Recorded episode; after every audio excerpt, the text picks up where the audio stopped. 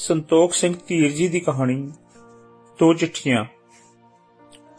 ਮੈਂ ਵੀਹੀ ਵਿੱਚ ਤੁਰਿਆ ਜਾਂਦਾ, ਉਹਨਾਂ ਦੇ ਘਰ ਕੋਲ ਲੰਘਦਾ ਸਾਂ ਕਿ ਤਾਈ ਇੰਦੋ ਨੇ ਅੰਦਰੋਂ ਆਵਾਜ਼ ਮਾਰੀ। ਵੀ ਕਾਕਾ ਸੰਤੋਖ ਸਿਆ, ਵੇ ਇਹ ਚਿੱਠੀ ਤਾਂ ਠਾਲੀ ਜਰਾ ਕਬੀਰ? ਲਿਆ ਤਾਈ, ਮੈਂ ਆਖਿਆ। ਤਾਈ ਨੇ ਖੁਸ਼ੀ-ਖੁਸ਼ੀ ਦਰਾਂ ਵਿੱਚ ਆ ਕੇ ਮੈਨੂੰ ਖੱਤ ਫੜਾਇਆ। ਅਮਰ ਦੀ ਉਹ ਹੋਣੀ ਐ। ਮੈਂ ਦਰਾਂ ਵਿੱਚ ਖੜਾ ਖੜਾ ਲਿਫਾਫੇ ਦੀ ਕੰਨੀ ਫਾੜਦਾ ਸਾਂ ਲੱਗਦੀ ਤਾਂ ਉਸੇ ਦੀ ਐ, ਸੁੱਖ ਨਾਲ ਟਿਕਟ ਤਾਂ ਲੱਗਿਆ ਹੋਇਆ ਨਹੀਂ। ਉਸੇ ਦੀ ਐ, ਮੈਂ ਕਾਗਜ਼ ਦੀਆਂ ਤਹਾਂ ਖੋਲਦਿਆਂ ਦੱਸਿਆ। ਨਿੱਕਾ ਨਿੱਕਾ ਮੁਸਕਾਨ ਰਣਜੀਤ ਕੁੰਡ ਸਵਾਰਦੀ ਸੱਸ ਦੇ ਓਲੇ ਨੂੰ ਆ ਖੜੀ। ਦੋਵੇਂ ਸੱਸ ਨੂੰ ਆਪਣੇ ਦੇ ਸਮੁੰਦਰੋਂ ਪਾਰਲੇ ਬੋਲ ਸੁਣਨ ਲਈ ਕਾਲੀਆਂ ਸਨ। ਕਾਗਜ਼ ਦੀਆਂ ਚਾਰੇ ਤਹਾਂ ਉੱਤੇ ਸੁਨੇਹੇ ਖਿੰਡੇ ਪਏ ਸਨ।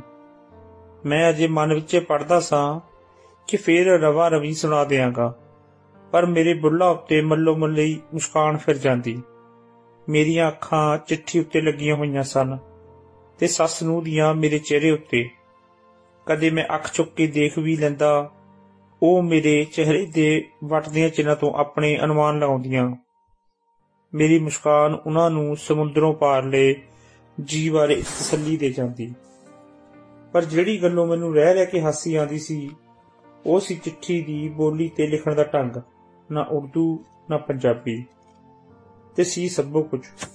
ਪਤਾ ਨਹੀਂ ਕਿਹੜੀ ਬੋਲੀ ਸੀ, ਪਰ ਮੈਂ ਉਸ ਨੂੰ ਫੌਜੀ ਬੋਲੀ ਕਹਿ ਸਕਦਾ ਹਾਂ।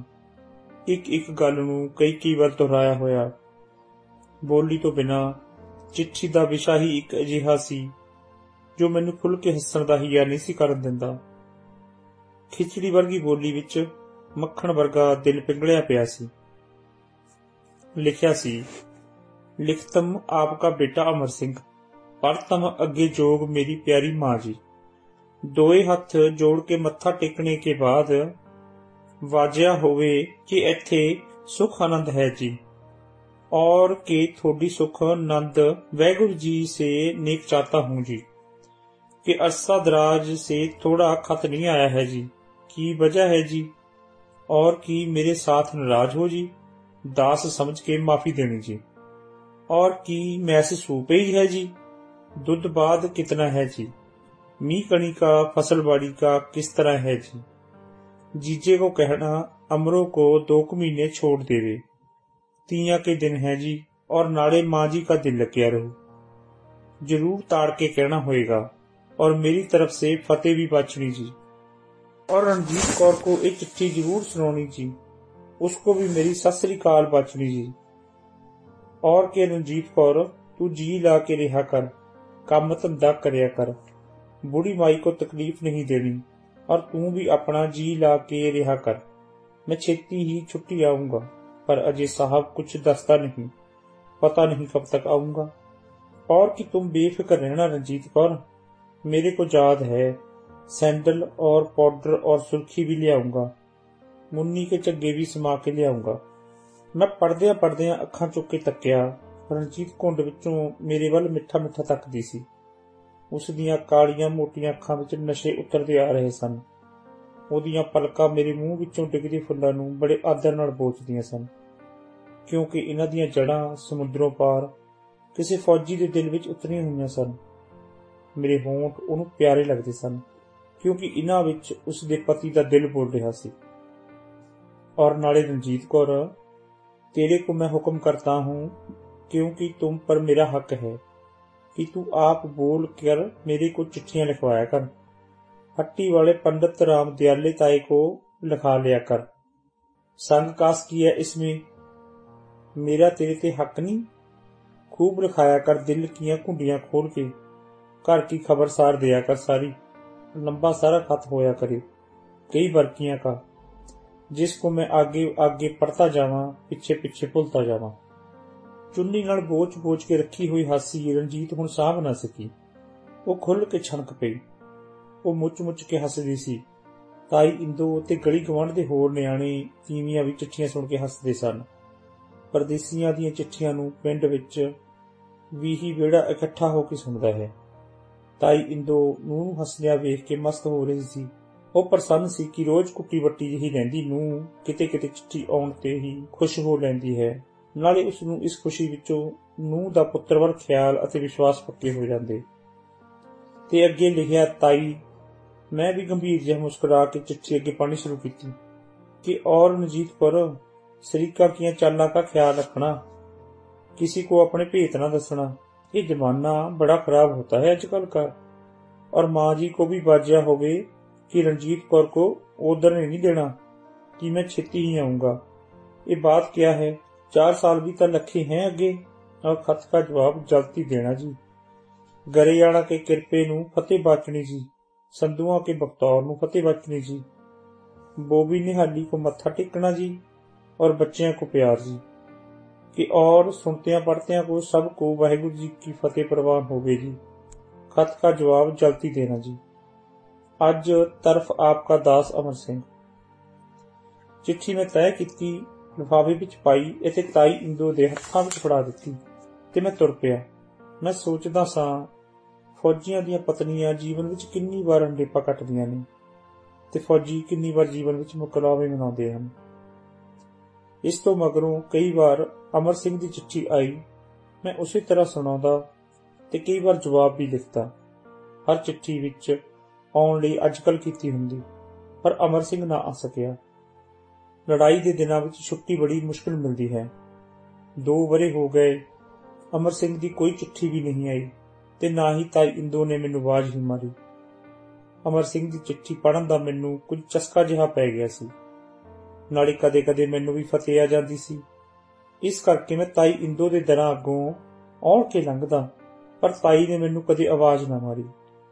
ਤੇ ਸਗੋਂ ਜੇ ਕਿਤੇ ਵੀ ਹੀ ਵੇਲੇ ਵਿੱਚੋਂ ਲੰਘਦਿਆਂ ਫਿਰਦਿਆਂ ਤਾਈ ਇੰਦੋ ਨੇ ਮੈਨੂੰ ਮਿਲਣਾ ਤਾਂ ਕਈ ਵਾਰ ਇਹੋ ਪੁੱਛਣਾ, ਵੇ ਕਾਕਾ, ਕੋਈ ਖਬਰਸਾਰ ਸੁਣਾ, ਲੜਾਈ ਦਾ ਕੀ ਕੂਣ ਹੈ? ਤੂੰ ਤਾਂ ਅਖਬਾਰ ਪੜ੍ਹਦਾ ਹੋਣਾ ਅਖਬਾਰਾਂ ਵਾਲੇ ਵੀ ਕਿਹੜਾ ਸੱਚੀਆਂ ਗੱਲਾਂ ਲਿਖਦੇ ਨੇ ਸਾਰੀਆਂ ਤਾਈ। ਇੱਧਰ ਉੱਧਰ ਦੀਆਂ ਮਨ ਘੜੰਤ ਮਾੜੀ ਜਾਂਦੇ ਨੇ। ਅੱਛਾ, ਤਾਈ ਬੇਦਿਲ ਹੋ ਕੇ ਬੋਲੀ, ਇਹ ਕਦ ਕ ਹਟੂ ਚੰਦਰੀ? ਤੇ ਉਹ ਨਿਰਾਸ਼ ਹੋ ਕੇ ਮੇਰੇ ਮੂੰਹ ਵੱਲ ਝਾਕਣ ਲੱਗਦੀ। ਇੱਕ ਦਿਨ ਤਾਂ ਹਟੂਗੀ ਉਹ। ਸੁਣਾ ਤਾਈ, ਕੋਈ ਅਮਰ ਦੀ ਚਿੱਠੀ? ਬੇ ਕਾਨੂੰ ਵੀਰ? ਆਹੀ ਤਾਂ ਸੋਚ ਖੜੀ ਹੋਈ ਵੀ ਹੈ ਤਾਈ ਕਾਫੀ ਉਧਰੀ ਹੋਈ ਸੀ। ਖੈਰ, ਕੋਈ ਗੱਲ ਨਹੀਂ ਤਾਈ, ਘਬਰਾ ਨਾ। ਜ਼ਰੂਰ ਆਊਗੀ ਚਿੱਠੀ। ਸੌਰੀ ਲੜਾਈ ਕਰਕੇ ਪਰਦੇਸੀ ਡਾਕ ਆਉਂਦੀ ਜਾਂਦੀ ਨਹੀਂ ਅੱਜ ਕੱਲ ਬਸ ਦੋ ਕੁ ਮਹੀਨੇ ਤੱਕ ਸਮੁੰਦਰ ਦੇ ਰਸਤੇ ਖੁੱਲ ਜਾਣਗੇ। ਫਿਰ ਆਊਗੀ ਅਮਰ ਦੀ ਵੀ ਚਿੱਠੀ। ਲੈ, ਦੋ ਮਹੀਨੇ ਵੀ ਆਏ। ਤਾਈ ਨੂੰ ਜਾਣੀ ਮੇਰਾ ਸੱਚ ਹੀ ਨਹੀਂ ਸੀ ਆਉਂਦਾ।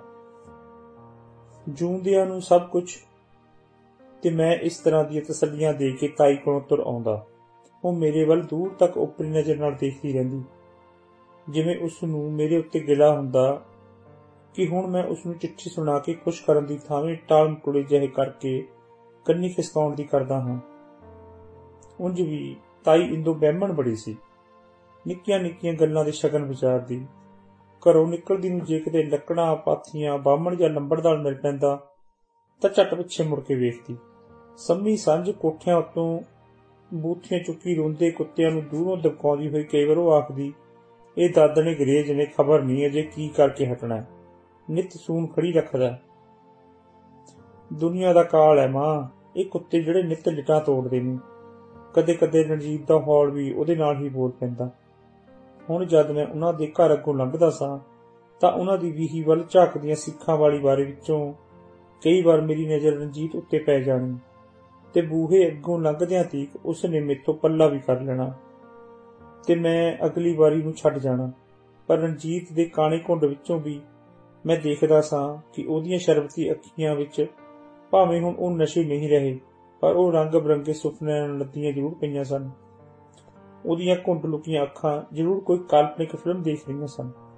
ਛੱਲਾ ਚੀਰ ਦੇ ਜਹਾਜ਼ ਵਿੱਚ ਆਊਗਾ, ਵਰਦੀ ਪਹਿਨੀ ਹੋਊ, ਕਾਲੀ ਕਾਲੀ ਦਾੜੀ ਉੱਤੇ ਤਿੱਖਾ ਨੋਕਦਰ ਸਾਫਾ, ਤੜੇ ਵਰਗਾ ਹੋਊ ਮੇਰਾ ਬਾਂਕਾ ਬਿਸਤਰਾ, ਝੋਲਾ, ਕੁੱਪੀ, ਬੱਲੇ ਕਿਆ ਸਮਿਆਨ ਹੋਊ ਮੈਂ ਆਪ ਚਲੇ ਜਾਊਂ ਸਟੇਸ਼ਨ ਉੱਤੇ। ਕੋਈ ਐਬ ਤਾਂ ਨਹੀਂ ਇਹ? ਮੈਂ ਤਾਂ ਝੋਲਾ ਫਰੋਲੂ ਪਹਿਲਾਂ। ਮੇਰੇ ਸੈਂਡਲ, ਪਾਊਡਰ ਸੁਰਖੀ। ਇੱਕ ਵਾਰੀ ਤਾਂ ਮੇਮ ਬਣ ਕੇ ਦਿਖਾ ਦੇਣਾ ਮੈਂ ਵੀ। ਸਾਰੀ ਬੀਹੀ ਹਰਿਆਣ ਰਹਿ ਜੂ ਦੇਖ ਕੇ। ਦਗੜ ਦਗੜ ਕਰਦਾ ਫਿਰੂ ਜਦ ਬੂਟਾ ਨਾਲ ਧਰਤੀ ਹਿਲਾਉਂਦਾ ਮੈਂ ਵੀ ਫਿਰ ਕਿਸੇ ਦੀ ਲੈਣ ਦੀ ਨਹੀਂ। ਮੁੰਨੀ ਉਹਦੇ ਗਲ ਨੂੰ ਚਿੰਬੜ ਜੂ। ਮੇਰੀਆਂ ਝੂਠੀਆਂ ਮੁੱਠੀ ਦੀਆਂ ਸ਼ਿਕਾਇਤਾਂ ਕਰੂ। ਮੈਂ ਵੀ ਤਾਂ ਆਪਣੇ ਦੁੱਖ ਸੁੱਖ ਖੋਲੂ। ਕਈ ਵਾਰ ਤਾਈ ਇੰਦੋ ਨੇ ਘਰ ਨਾ ਹੋਣਾ। ਰਣਜੀਤ ਦੇ ਇਕੱਲੀ ਹੁੰਦਿਆਂ ਮੈਂ ਘਰ ਜਾਣੂ ਚੱਕਦਾ ਸਾਂ।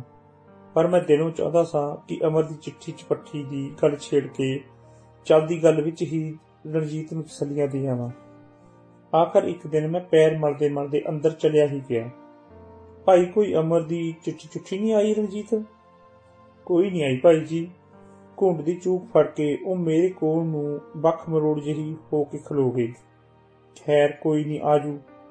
ਅੱਜ ਕੱਲ ਰਸਤੇ ਬੰਦ ਨੇ। ਤੂੰ ਵੀ ਨਾਲੇ ਖਿਆਲ ਨਾ ਕਰਿਆ ਕਰ ਬਹੁਤਾ ਰਣਜੀਤ। ਲੈ ਜੀ, ਖਿਆਲ ਕਰੇ ਤੇ ਕੀ ਬਣਦਾ ਹੈ? ਮੈਂ ਤਾਂ ਕੁਛ ਨਹੀਂ ਖਿਆਲ ਕਰਦੀ। ਕੁੜੀ ਲੱਗ ਜਾਂਦੀ ਹੈ ਯਾਦ ਕਰਨ, ਫਿਰ ਮੇਰਾ ਵੀ ਦਿਲ। ਨਿਆਣੀ ਹੈ ਝੜਕਿਆ ਝੁੜਕਿਆ ਨਾ ਕਰ ਬਹੁਤਾ ਤਾਈ ਕਿੱਧਰ ਗਈ ਹੋਈ ਹੈ ਖੂਹ ਤੇ ਨੂੰ ਗਈ ਹੈ ਜੀ ਸਵੇਰ ਦੀ। ਚੰਗਾ। ਇੰਨੀਆਂ ਕੁ ਤਸੱਲੀਆਂ ਦੇ ਕੇ ਮੈਂ ਤੁਰ ਆਇਆ ਤੇ ਕਈ ਵਾਰ ਇਸੇ ਤਰ੍ਹਾਂ ਦੀਆਂ ਗੱਲਾਂ ਹੁਣ ਮੈਂ ਨਿਚੱਕ ਕਰ ਲੈਂਦਾ ਸਾਂ। ਦੋ ਕੁ ਮਹੀਨੇ ਪਿੱਛੋਂ ਮੈਂ ਆਪਣੀ ਬੈਠਕ ਵਿੱਚ ਬੈਠਾ ਇੱਕ ਦਿਨ ਕਿਤਾਬ ਪੜ੍ਹ ਰਿਹਾ ਸਾਂ, ਕਿ ਰਣਜੀਤ ਦੀ ਕਾਕੀ ਆਈ ਤੇ ਚਾਈ ਚਾਈ ਕਹਿਣ ਲੱਗੀ, ਤਾਇਆ ਜੀ, ਤੈਨੂੰ ਮੇਰੀ ਬੋਬੀ ਸਾਥੀ ਹੈ ਅੱਛਾ ਕੁੜੇ, ਚੱਲ ਤੂੰ, ਮੈਂ ਆਇਆ। ਕੀ ਕੰਮ ਹੈ ਇਹ ਤਾਂ ਮੈਨੂੰ ਪਤਾ ਨਹੀਂ ਚੰਗਾ ਫਿਰ, ਚੱਲ ਮੈਂ ਆਇਆ। ਹੁਣੇ ਆ ਜੀ ਤਾਇਆ ਜੀ। ਕਹਿੰਦਿਆਂ ਕੁੜੀ ਚਲੀ ਗਈ। ਮੇਰੇ ਜਾਂਦੇ ਨੂੰ ਤਾਈ ਇੰਦੋ ਦਰਾਂ ਵਿੱਚ ਲਿਫਾਫਾ ਲਈ ਖੜੀ ਸੀ। ਤੇ ਬੜੇ ਚਾਹਾਂ ਨਾਲ ਉਸੇ ਤਰ੍ਹਾਂ ਉਹਦੇ ਓਲੇ ਜਿਹੇ ਨੂੰ ਰਣਜੀਤ ਖੁਸ਼ੀ-ਖੁਸ਼ੀ ਬੜੇ ਪਿਆਰ ਨਾਲ ਮਿੱਠਾ ਜਿਹਾ ਤਾਈ ਬੋਲੀ ਦੇਖਤਾ ਪੁੱਤ ਠਾਲ ਕੇ ਅਮਰ ਦੀ ਉਹ ਹੋਣੀ ਹੈ ਮੈਂ ਦਰਾਂ ਵਿੱਚ ਖੜਾ ਖੜਾ ਲਿਫਾਫੇ ਦੀ ਕੰਨੀ ਫਾੜਦਾ ਸਾਂ। ਲੱਗਦੀ ਤਾਂ ਉਸੇ ਦੀ ਹੈ ਸੁੱਖ ਨਾਲ, ਟਿਕਟ ਤਾਂ ਲੱਗਿਆ ਹੋਇਆ ਨਹੀਂ ਉਸੇ ਦੀ ਹੈ ਮੈਂ ਤਰਬ ਗਿਆ। ਨਹੀਂ, ਹੌਲੀ ਜਿਹੀ ਆਪਣੇ ਆਪ ਵਿੱਚ ਮੈਂ ਬੋਲਿਆ, ਮੇਰੇ ਪੈਰਾਂ ਹੇਠੋਂ ਧਰਤੀ ਖਿਸਕ ਗਈ। ਮੈਂ ਕਿਵੇਂ ਲਫ਼ਜ਼ ਵਾਪਸ ਲਵਾਂ? ਕੀ ਅੱਖਾਂ? ਮੇਰੀਆਂ ਨਜ਼ਰਾਂ ਚਿੱਠੀ ਉੱਤੇ ਸਨ ਤੇ ਸੱਸ ਨੂੰ ਦੀਆਂ ਮੇਰੇ ਚਿਹਰੇ ਉੱਤੇ।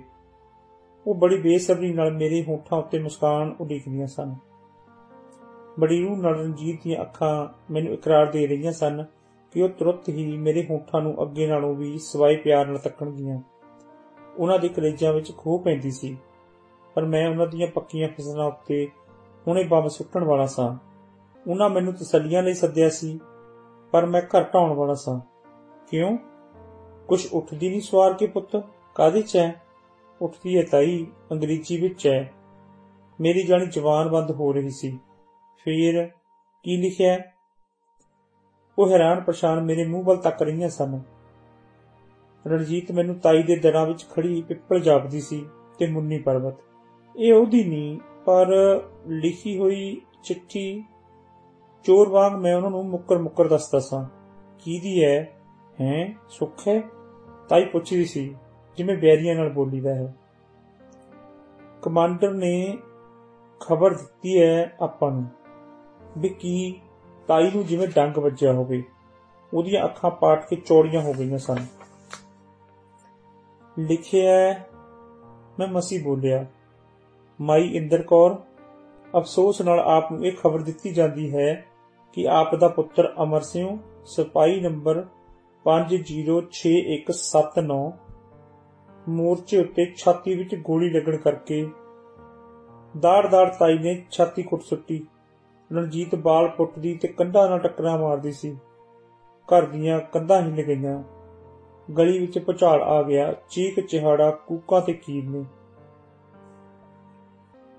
ਕੋਠੇ ਉੱਤੇ ਬੂਥੀਆਂ ਚੁੱਕੀ ਕੁੱਤੇ ਰੋ ਰੋ ਕੇ ਲਿਟਾਂ ਤੋੜ ਰਹੇ ਸਨ। ਧੰਨਵਾਦ।